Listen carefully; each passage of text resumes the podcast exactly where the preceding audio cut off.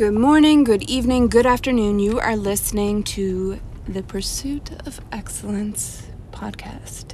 I'm your host, Emily Fisher from EmilyLynnFisher.com.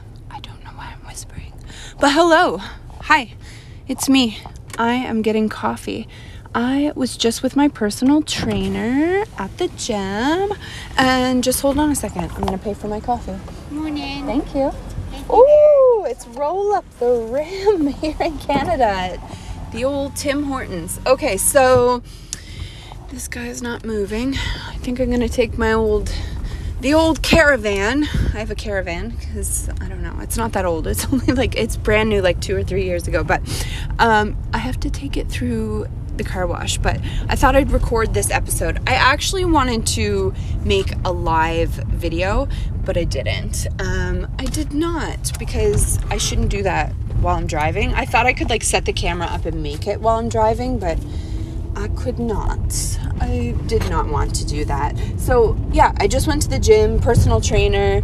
I haven't been there in a week. I said, you know what, I'm taking a week off because I'm kind of using you as a crutch, that this is the only exercise that I'm doing.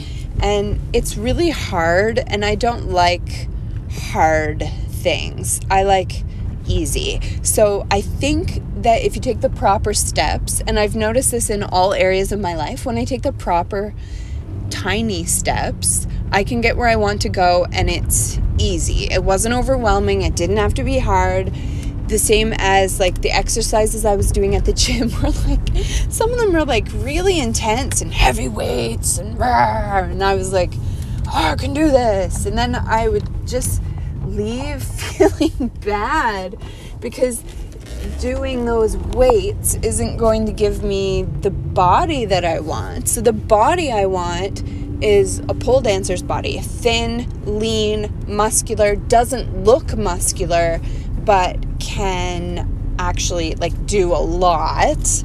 So flexible. So a lot of these pole dancing girls um, i teach pole dancing lessons by the way. A lot of these ladies women girls they their bodies are lean but they can do things like lift their body upside down like all these crazy things. So like the the pause in stuff there. I just paused. That was funny. Um, their bodies are lean and muscular. So it, it doesn't matter what you can see for muscles. It doesn't even matter because the muscles are there. So we don't want to like masculate people with our big muscles that you can see, rah, rah, rah. We want the muscles, but to be very feminine. So strong but fierce. That's what's coming up. Strong but fierce. So you can't be strong but fierce and carry around a shit ton of weight on your body. Not going to happen.